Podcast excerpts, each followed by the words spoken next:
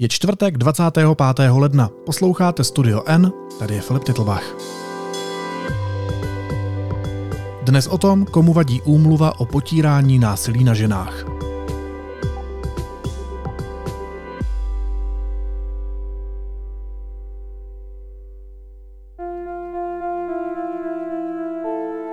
Česko se postavilo po bok menšiny zemí, které neratifikovaly Istanbulskou úmluvu. Návrh tedy nebyl přijat. Dokument o potírání násilí na ženách neprošel Senátem a tím ratifikační proces skončil.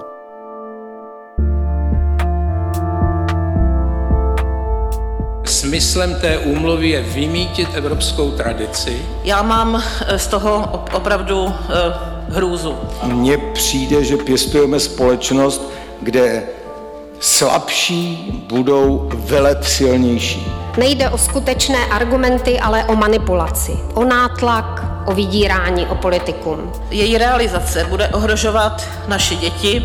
A děsím se toho, že budeme děcko někdo vychovávat k tomu, co je muž a žena, že vlastně je to úplně jedno, nebo nebo něco trojího, protože to samozřejmě ten zmatek, který v tom vzniká, je děsivý. Umluva je o něčem jiném, než se tvrdí. A je to rázný krok směrem k té naprosté relativizaci toho, co je muž a žena. Kdo je proti, toho nazývají tmářem, zastáncem středověkých hodnot nebo konzervativním strašákem. To se prostě nikdy nepodaří.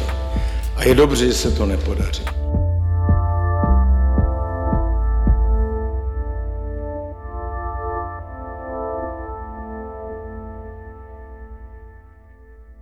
Zvítězily nakonec dezinformace a emoce nad odbornými argumenty. Budu se ptát redaktora deníku N Prokopa Vodrážky, který debatu v Senátu sledoval. Prokope, vítej, ahoj. Ahoj. Není to náhodou tak, že to nesnesitelnou touhu konat dobro má ten, kdo nechce, aby byla ratifikována? Protože on to přece ví, co by nás všechno postihlo. Skončilo by tradiční manželství, skončily by hezké šaty žen, skončily by os- eh, ženy a muži, začaly by jen osoby, to by se všechno stalo. A proto my to tomu zabráníme. My to prostě neratifikujeme, protože vy občané, vy přece byste začali najednou žít po ratifikaci té úmluvy úplně jiný život. Rozumíte tomu? Úplně jiný život byste žili. Došlo by k tragédii. Je tady, je tady otrávené jablko, je tady trojský kůň. Dejte si velký pozor. To vážně myslíte vážně? Opravdu?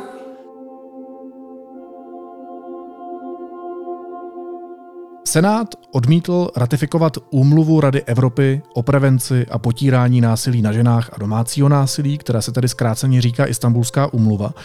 Čekal jsi to? Já vlastně nevím. Já musím říct, že jsem se bavil se senátorama předtím, než to bylo a bylo to opravdu 50 na 50.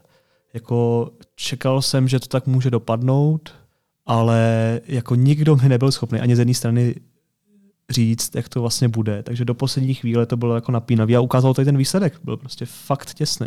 Tam to bylo o dva hlasy, že jo, tuším. Je to tak o dva hlasy, ale teď jako přesně můžeš pracovat s tím, jako že kdyby se někdo, kdyby se dva hlasy odhlásili, kdyby se dva senátoři odhlásili, tak to taky projde. Prostě jako opravdu jako velmi, velmi těsný výsledek, který, který mohl jako to posunout dál.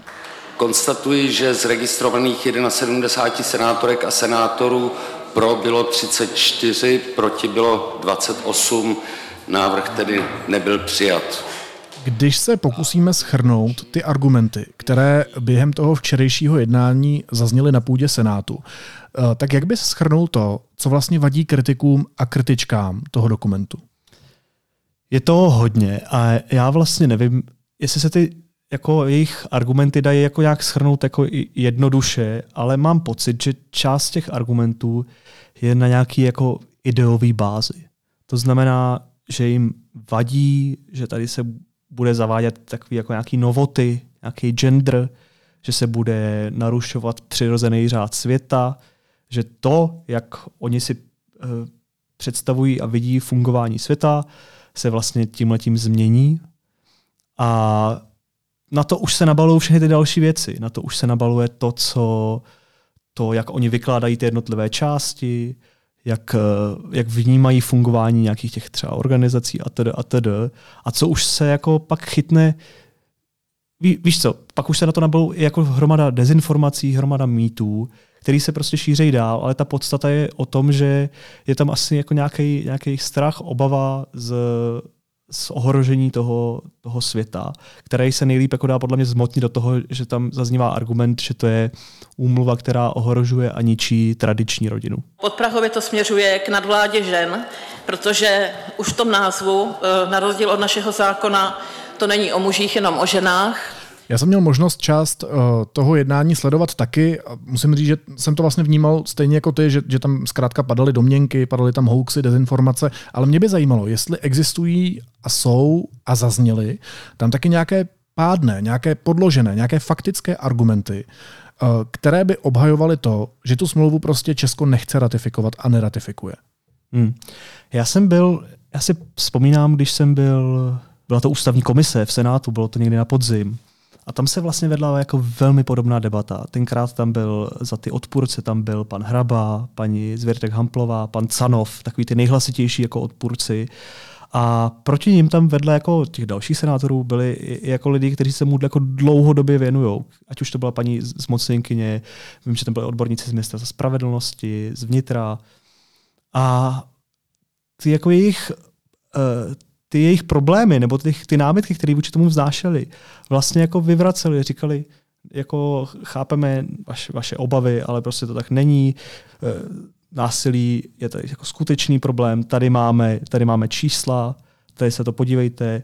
To, co vy přisuzujete, že se stane, například co tady bude provádět e, ten kontrolní orgán Grevio, tak vlastně to jako neodpovídá těm zkušenostem z toho zahraničí. Já upozorňuji, že Grevio má pouze připomínkovací a doporučující pravomoc.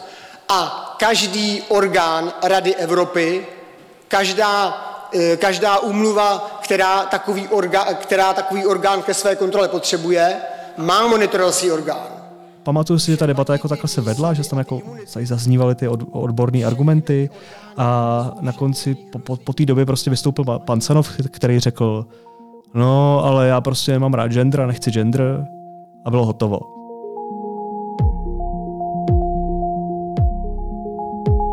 Takže jako já si myslím, že tam uh, můžou zaznívat jako nějaký uh, legitimní obavy, které ty lidi mají. Ale uh, vím, že když jsem se bavil s paní zmocenkyní uh, Klárou Šimáčkou Laurenčíkovou, tak prostě říkala, že jako nezbývá žádný relevantní argument proti tomu.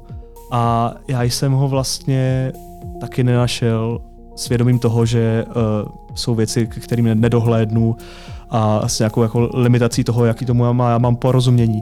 Ale jako opravdu od těch odborníků, kteří se mu dlouhodobě věnují, kteří dlouhodobě upozorňují na ten problém toho násilí a té bagatelizace ve společnosti a těch nedostatečných, jako, eh, já bych řekl, pák a možností, jak to v Česku řešit, tak říkají, že tam žádný relevantní argument nezůstal.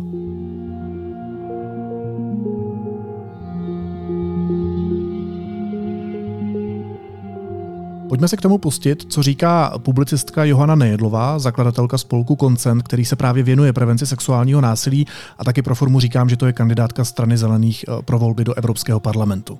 V České republice 50% žen zažilo sexuální obtěžování. Co se týče dívek do 30 let, tak ho zažilo ve veřejném prostoru 90% žen.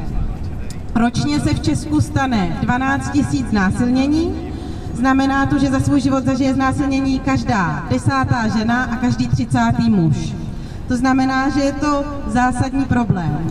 Tak víme, že tyhle zločiny na policii oběti téměř nehlásí. Hlásí na policii zhruba 5% A to proto, že ten systém, který tu máme, prostě není funkční a oběti v něj nemají důvěru.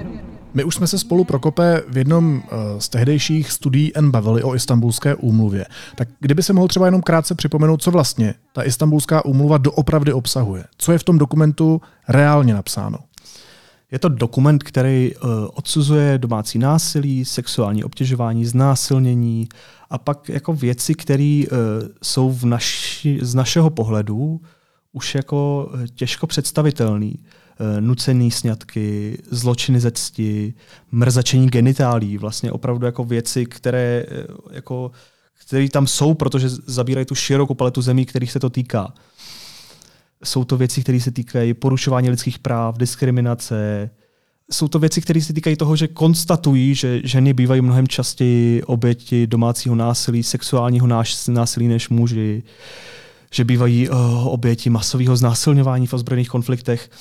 A to je ta věc, jak to můžeš říct na jednu stranu. Na druhou stranu je to prostě taky umluva, která pracuje s pojmem eh, gender, pracuje s pojmem eh, jako pohlaví a snaží se vytv- jako odpovídat na nějaké problémy, které z toho vychází. A když se, když se někde objeví slovo gender, tak je to samozřejmě trigger point mnoha eh, jak, jako části společnosti, která to vnímá jako problém. I když to tak vůbec být nemusí. Já si pamatuju, když se zmiňovalo třeba problém toho, kdy, když se jako někdo chová genderově nekorektně, že to je problém. My si tady hnedka budeme představovat jako nějakou prostě věc, že, uh, že se bude zakovat mužům, aby opravovali auta, že jo? ale ta, ta realita prostě odpovídá spíš tomu, když byla držitelka Nobelovy ceny v Pakistánu, kterou postřelili, protože chtěla studovat. Víš co, to jsou ty reality toho, o čem se jako bavíme, že, že ta se chovala genderově nekorektně, protože chtěla studovat. A my si v tom, té české realitě představujeme spíše ty věci, které tomu jako neodpovídají. Jako opravdu by nikdo nezakázal eh, pomlásku, nikdo by nezakázal mužům opravovat auta, hrát fotbal, ženám mít nádobí, kdybychom tohle vnímali jako ty eh, genderové stereotypy, které nám chce jenom narušovat. No.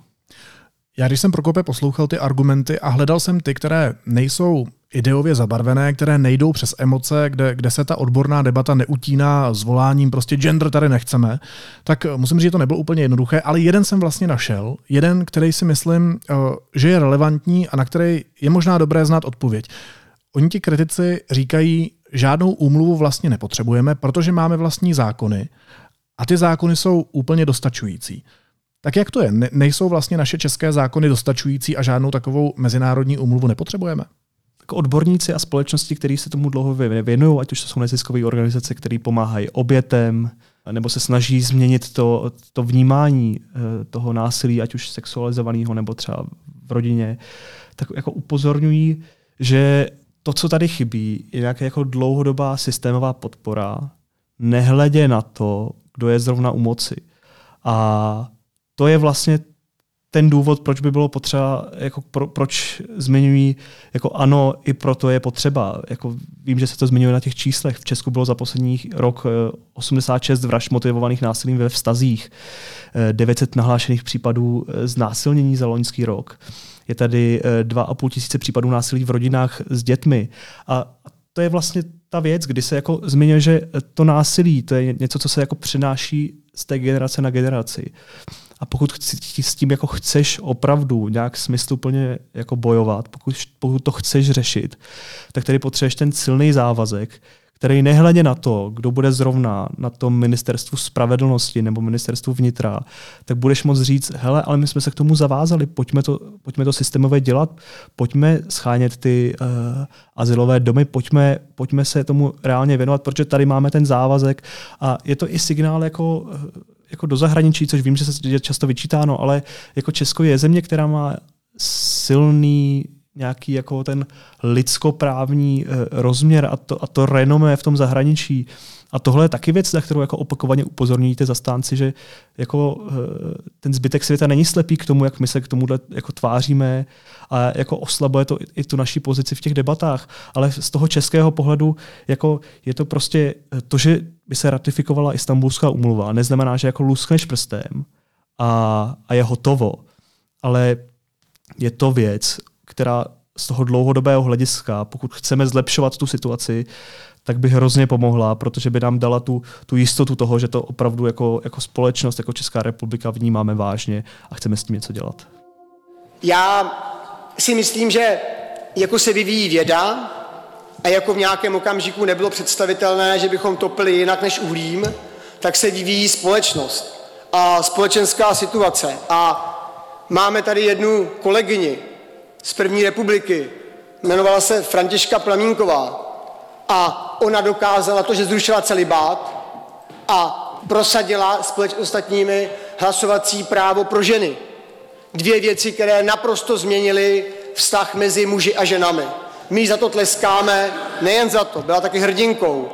Popravili ji, zastřelili ji v Kobylisích, protože se zastala Edvarda Beneše proti Hitlerovi. Taky to spočítali. A tady ta žena si myslíte, že by dneska byla ráda, kdyby některé věci, co tady říkáme, slyšela? A čeho vy se bojíte? Vy se bojíte, že to neustojíte, že budeme bojovat proti násilí, protože samozřejmě v každé nové věci je kromě dobrých věcí i zlo. Není to jinak a nemůže to být jinak.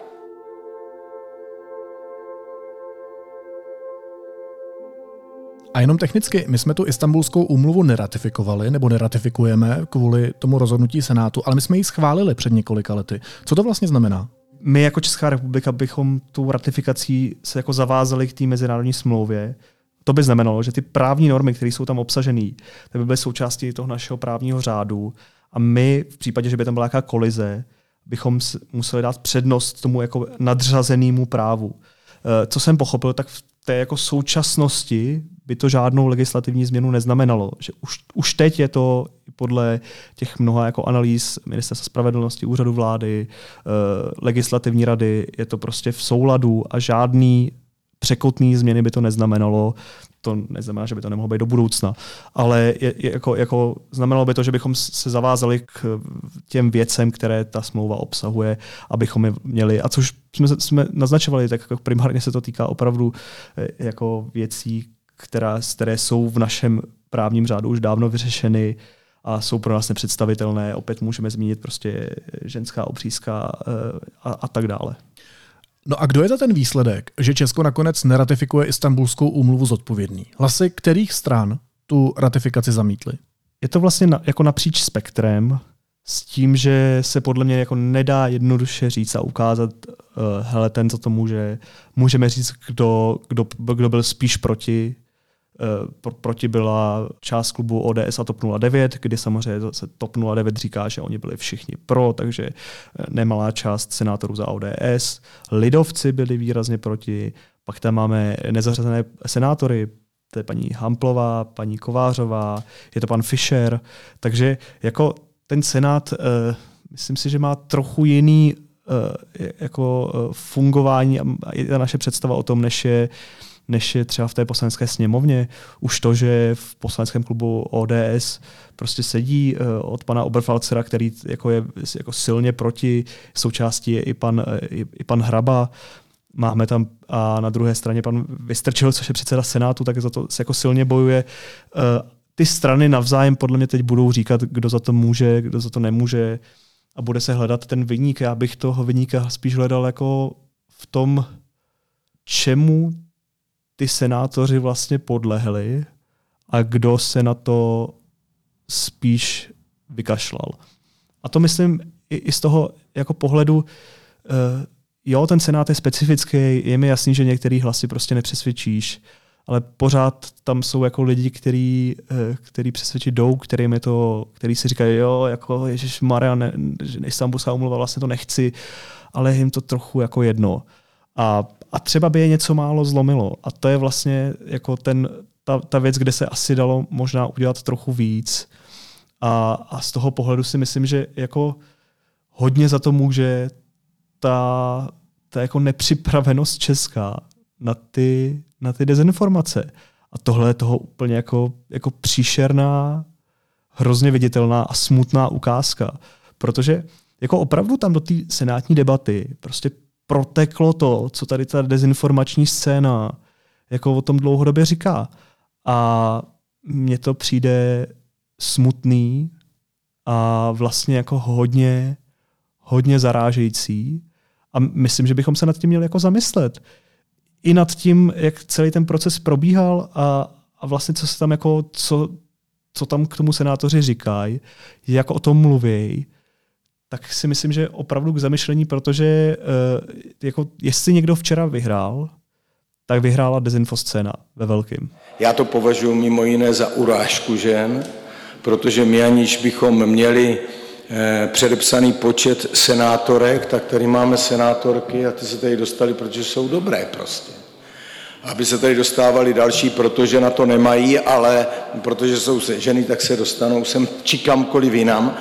To přeci je nesmyslné, to zcela jistě nepovede k lepšímu výsledku. Prostě mohlo by se samo od sebe stát, po té, co ji ratifikujeme, že najednou přestaneme ženám říkat, že mají hezké šaty, když mají hezké šaty, že nemáme najednou muže a ženy a že máme jenom osoby. To si všechno myslíte, že by se opravdu mohlo stát? Vážně? Nebo to je tady nějaká hra? Něco, co se nemůže stát a někdo, protože se tady hraje podivná hra, nám říká, dejte si pozor, to by se mohlo stát. No ale říkám si, co to je za situaci, ve které podlehne dezinformacím, hoaxům a dezinterpretacím Senát. Orgán, který má být pojistkou. Orgán, do kterého se volí až v pokročilém věku. Je to celé důkaz toho, že tady jsou senátoři a senátorky náchylní podlehnout dezinformacím, i když mají tedy právo rozhodovat o věcech, že jsou, že jsou prostě vzorkem společnosti? Já myslím, že jsou, jako jasně se tam ukazuje, že jsou vzorkem společnosti. Uh, tam je spíš otázka, jestli se to nedá jako líp celý vykomunikovat je hrozně špatný slovo, ale vysvětlovat. Já jsem se o tom bavil, dneska jsem mluvil s Milošem Vystrčilem i s eh, Klárou Šimáčkou Larenčíkovou z Mocněnkyní pro lidský práva. Oba vlastně říkají, hele, před rokem to byla prohraná bitva. Istanbulská umluva ležela u ledu a nikoho nezajímala, nikdo ji nechtěl zvednout. Nám se prostě tady byla jako nulová podpora, nám se za ten rok podařilo, a nejenom, nejenom jako jim, ale podařilo se jim prostě přesvědčit uh, hromadu senátorů, ať to prostě podpoří, ukázali jim ty fakta, vysvětlili jim to. A ukazuje se, že jako minimálně s částí se bavit dá, s částí to dokážeš vysvětlit. A pak jsou tam prostě lidi, kteří jsou jako hermeticky uzavření jak, jako nějaký, uh, do nějaký kukaně, kde, kde prostě, ať už ukážeš jakkoliv tu realitu, tak s tím nic neuděláš. Na tohle zatím podle mě nikdo odpověď nenašel, ale jako ukazuje se, že ta postupná práce tomu jako může hodně pomoci. A, a včera k tomu mluvil i Miloš Vystrčil, předseda Senátu, který podle mě se vlastně jako kriticky vyjádřil k tomu, jak k tomu přistupuje uh, minister spravedlnosti, pan Blažek, kdy vlastně jako uh, říkal, že by za to měli ty lidi víc bojovat, že by měli jako, že by že by neměli nechávat ten volný prostor k té interpretaci a neměli nechávat to vákum, který samozřejmě zaplní nějaký jako dezinformační nesmysly. A to se vlastně možná stalo. Tak je to asi i jako apel k těm odpovědným lidem, k těm lidem v té vládě, který jako poslali tu úmluvu do toho senátu s tím, že by měla být ratifikována s tím doporučením. Tak vlastně si myslím, že ten apel směřuje i k ním, očividně, pokud chceme bojovat s dezinformacemi, tak se tomu musíme skutečně věnovat. Ne to říkat jako nějaký slogan, ale reálně v tom pracovat. A, ta ukáz, a ten senát toho je prostě jako jenom krásná ukázka. A když se v tomhle ještě podíváme za oponu, tak komu v pozadí vadí dokument o potírání násilí na ženách? Kdo vlastně vytváří ten lobistický nebo dezinformační tlak? Na jehož konci je Senát, Naprosto ostudná debata plná dezinformací a verdikt ne istambulské úmluvě. Můžeme dohledat, že část z toho jsou uh, jsou uh, nějaké spolky, které se tomu dlouhodobě věnují. Vím, že velkou kampaň za to dělala tradiční rodina, to je také jako ultrakonzervativní, uh, bizarní svým způsobem spolek, který se tomu věnuje. Uh, vím, že za to lobovala Aliance pro rodinu, ale opravdu jako neumím dohlídnout na to, jak moc oni k tomu měli silný vliv. To, že tam jako nějaký vazby jsou, to je pravda. Uh, můžu zmínit uh, to, že jak pan Oberfalzer prostě obeslal všechny senátory pár hodin předtím, než začala volba s jako odborným stanoviskem, vlastně, které zpracoval právník jako Jakub Kříž, který je přesně spolupracovník Aliance. A je vlastně jako otázka, komu se hodí to, že Istanbulská umluva jako neprošla, komu se hodí to, že tam jsou vytvářeny ty jako kulturní války. Často se mluví o vlivu Ruska, který vlastně takhle podkopává jako nějakou naší jako evropskou jednotu, jednotu těch jednotlivých států. Já jako nemám jednoduchou odpověď na to, kdo a s jakým cílem jako uh, to šíří, ale to je asi jako širší debata o tom, jako kdo a z, jaký, z jakého důvodu šíří prostě dezinformace. Tohle je věc, na který se krásně dá ukázat jako nějaká skaženost toho západu, protože Istanbulská umluva znamená prostě eh, rozklad tradiční rodiny, tradiční hodnot. V Česku to znamená zákaz pomlásky, ve Francii nebo v Německu to může znamenat něco jiného. A ten princip je pořád stejný. Jako cílem je nějaké jako rozklíšení společnosti, který se tady podle mě docela jako úspěšně tímto děje. Jinak vám řeknu, kde je nejmenší naděje, že uspěje úmluva proti násilí v Rusku. Jenom abychom to věděli. Já neříkám, že to je zásadní argument, ale takhle to zkrátka je. Tam to opravdu nehrozí. Tam se to ani do parlamentu nedostane. To vám garantuju. No ale tohle jsou přesně narrativy, které vypouští uh, dezinformační kolo uh, ruského diktátora Putina přece. Jo, když, když to jako zjednodušíme, pokud se někdo snaží o rozklad a rozklížení české společnosti nebo Evropy, tak tohle je jako úspěšný výsledek. No, no a uh, tohleto téma, uh, vidíš tam nějaký překryv? Je to vlastně ta samá skupina, která za to lobuje, nebo která za to lobovala, abychom uh, neratifikovali Istanbulskou úmluvu, která třeba i nechce uzákonit například manželství pro všechny, o kterém jsme se tady nedávno bavili a taky jsme to vlastně spojovali s těmi uh, radikálními ultrakonzervativními spolky typu Aliance pro rodinu, Hnutí pro život a tak dále? Eh, jako překryv v těch spolcích rozhodně je, jako Aliance pro rodinu nechce ani jedno.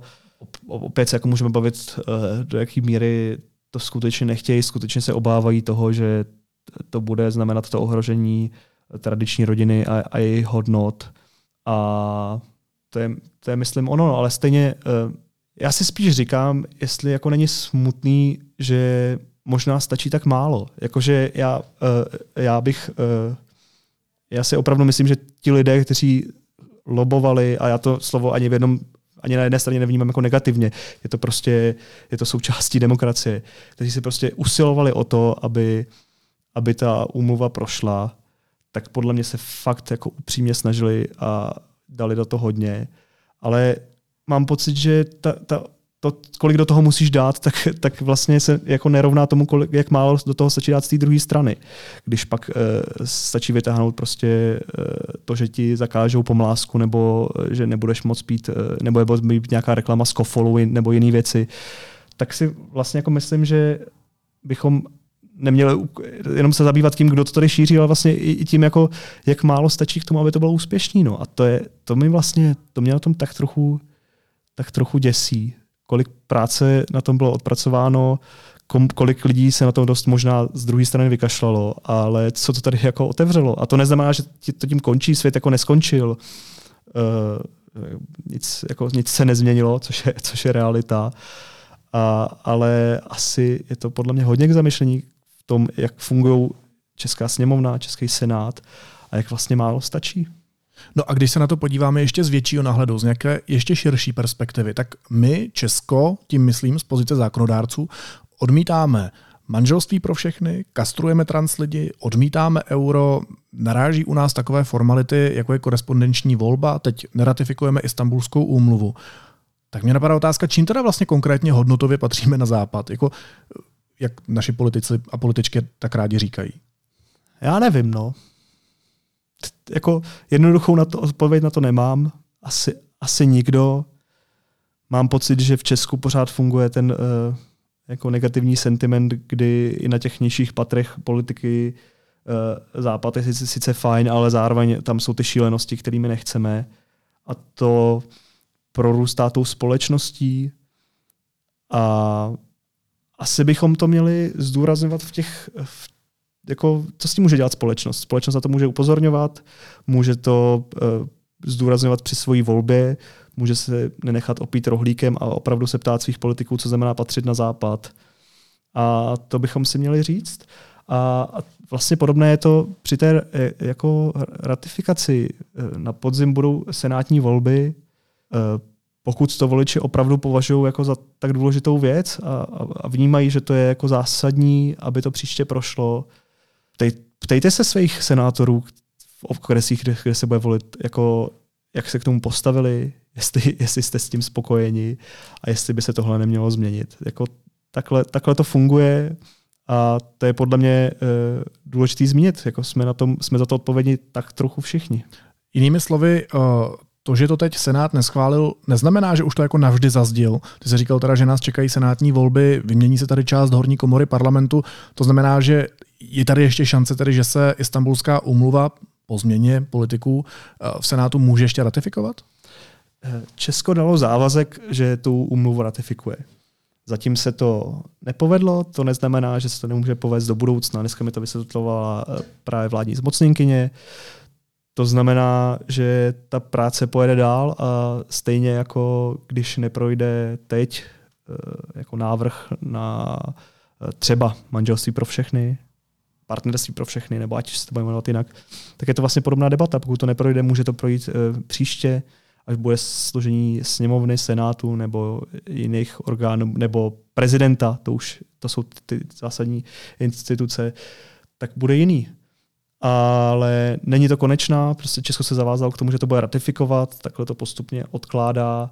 Myslím, že by mohlo zrušit ten svůj závazek, to už je zase, že by se vydalo jinou cestou, ale rozhodně tohle, pochopil jsem, že tohle není konec a není to tak, že bychom dali tečku za debatama o istambulské úmluvě. Dali jsme ji na, nějakou, na nějaký čas. Dobře, nedali jsme jí tečku, možná pomlčku, přechodník, nebo já nevím. Ale ještě poslední otázka pro Kope. Ehm, my jsme se bavili o tom, jak vlastně teda ti Češi eh, vnímají Západ, jak se, jak se ty určité narrativy ještě možná v nás probouzí. Ale zajímalo by mě to naopak, jakou zprávu vlastně o sobě tímhle vším vysíláme tomu západu. Co, co to v očích Evropy říká o Česku, že teď zastavilo ratifikaci Istanbulské úmluvy? Česká republika je jedna z mála zemí, která tu umluvu ještě neratifikovala. Může se podívat na tu mapu, všude kolem nás je, je ratifikována, posledních pár zemí se drží. Je to signál, že to pro nás asi není tak zásadní věc. Je to signál, že až bude příště Česko eh, někoho kárat v té mezinárodní situaci o postoji k lidským právům, k nějakému jako k tomu, jak se chová ke svým třeba menšinám, takže to, že ten náš hlas bude možná trochu slabší. Není prostě o nás samotných, to je prostě o nějakém našem směřování. Když někde chceme obhajovat lidská práva, tak se tomu taky připojíme, i když u nás nejsou porušována. Takhle to je jednoduché. E, není možné myslet jenom na sebe. Že nám budou moc e, naši mezinárodní partneři e, vyčítat hele, jako co, co to tady vysvětlujete, když si sami nedokážete ani ratifikovat Istanbulskou úmluvu, která vlastně nic hroznýho ne- neřekla a neznamenala ve všech zemích, kde byla schválena nějaký, nějaký mordor. A to je ten signál, který dáváme do zahraničí.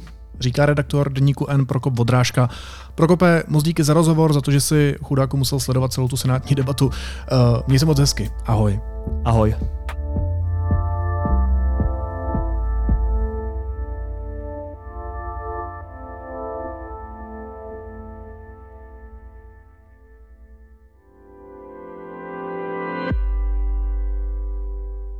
Proč jsou lidé schopni páchat zrůdné věci?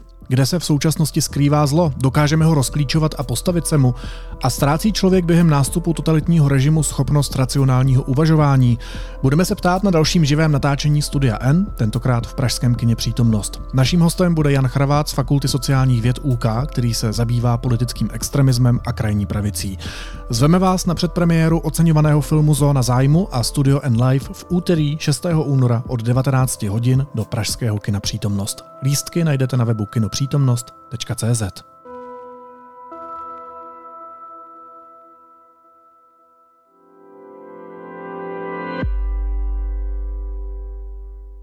A teď už jsou na řadě zprávy, které by vás dneska neměly minout. Vedoucí kanceláře prezidenta republiky Jana Vohralíková k 15. únoru skončí ve funkci, oznámila to prezidentská kancelář. Důvody jejího odchodu jsou podle prohlášení osobní. Vohralíkovou nahradí Milan Vašina.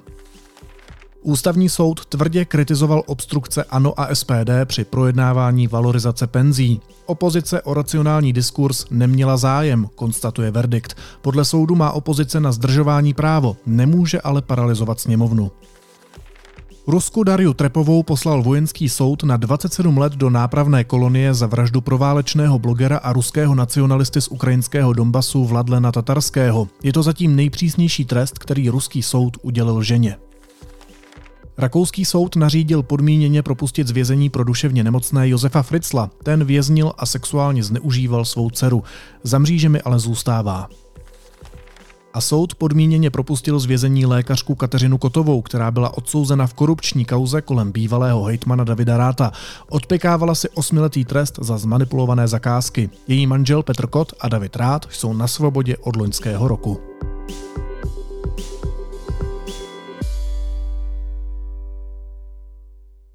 A na závěr ještě jízlivá poznámka.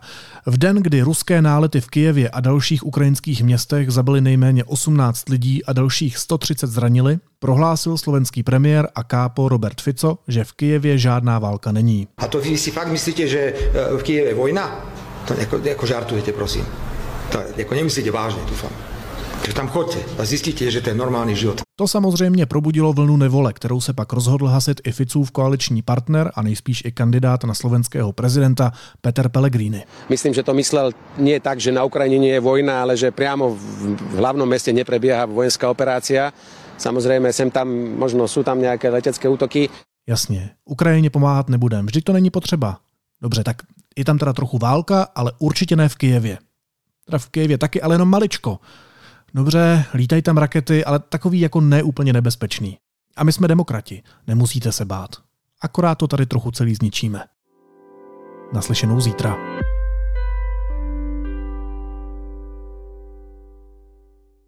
Pokud máte Studio N rádi a věříte v nezávislou žurnalistiku, budeme rádi, když budete epizodu sdílet na sociálních sítích, řeknete o nás vašim blízkým a kamarádům, anebo nás třeba ohodnotíte v podcastových aplikacích.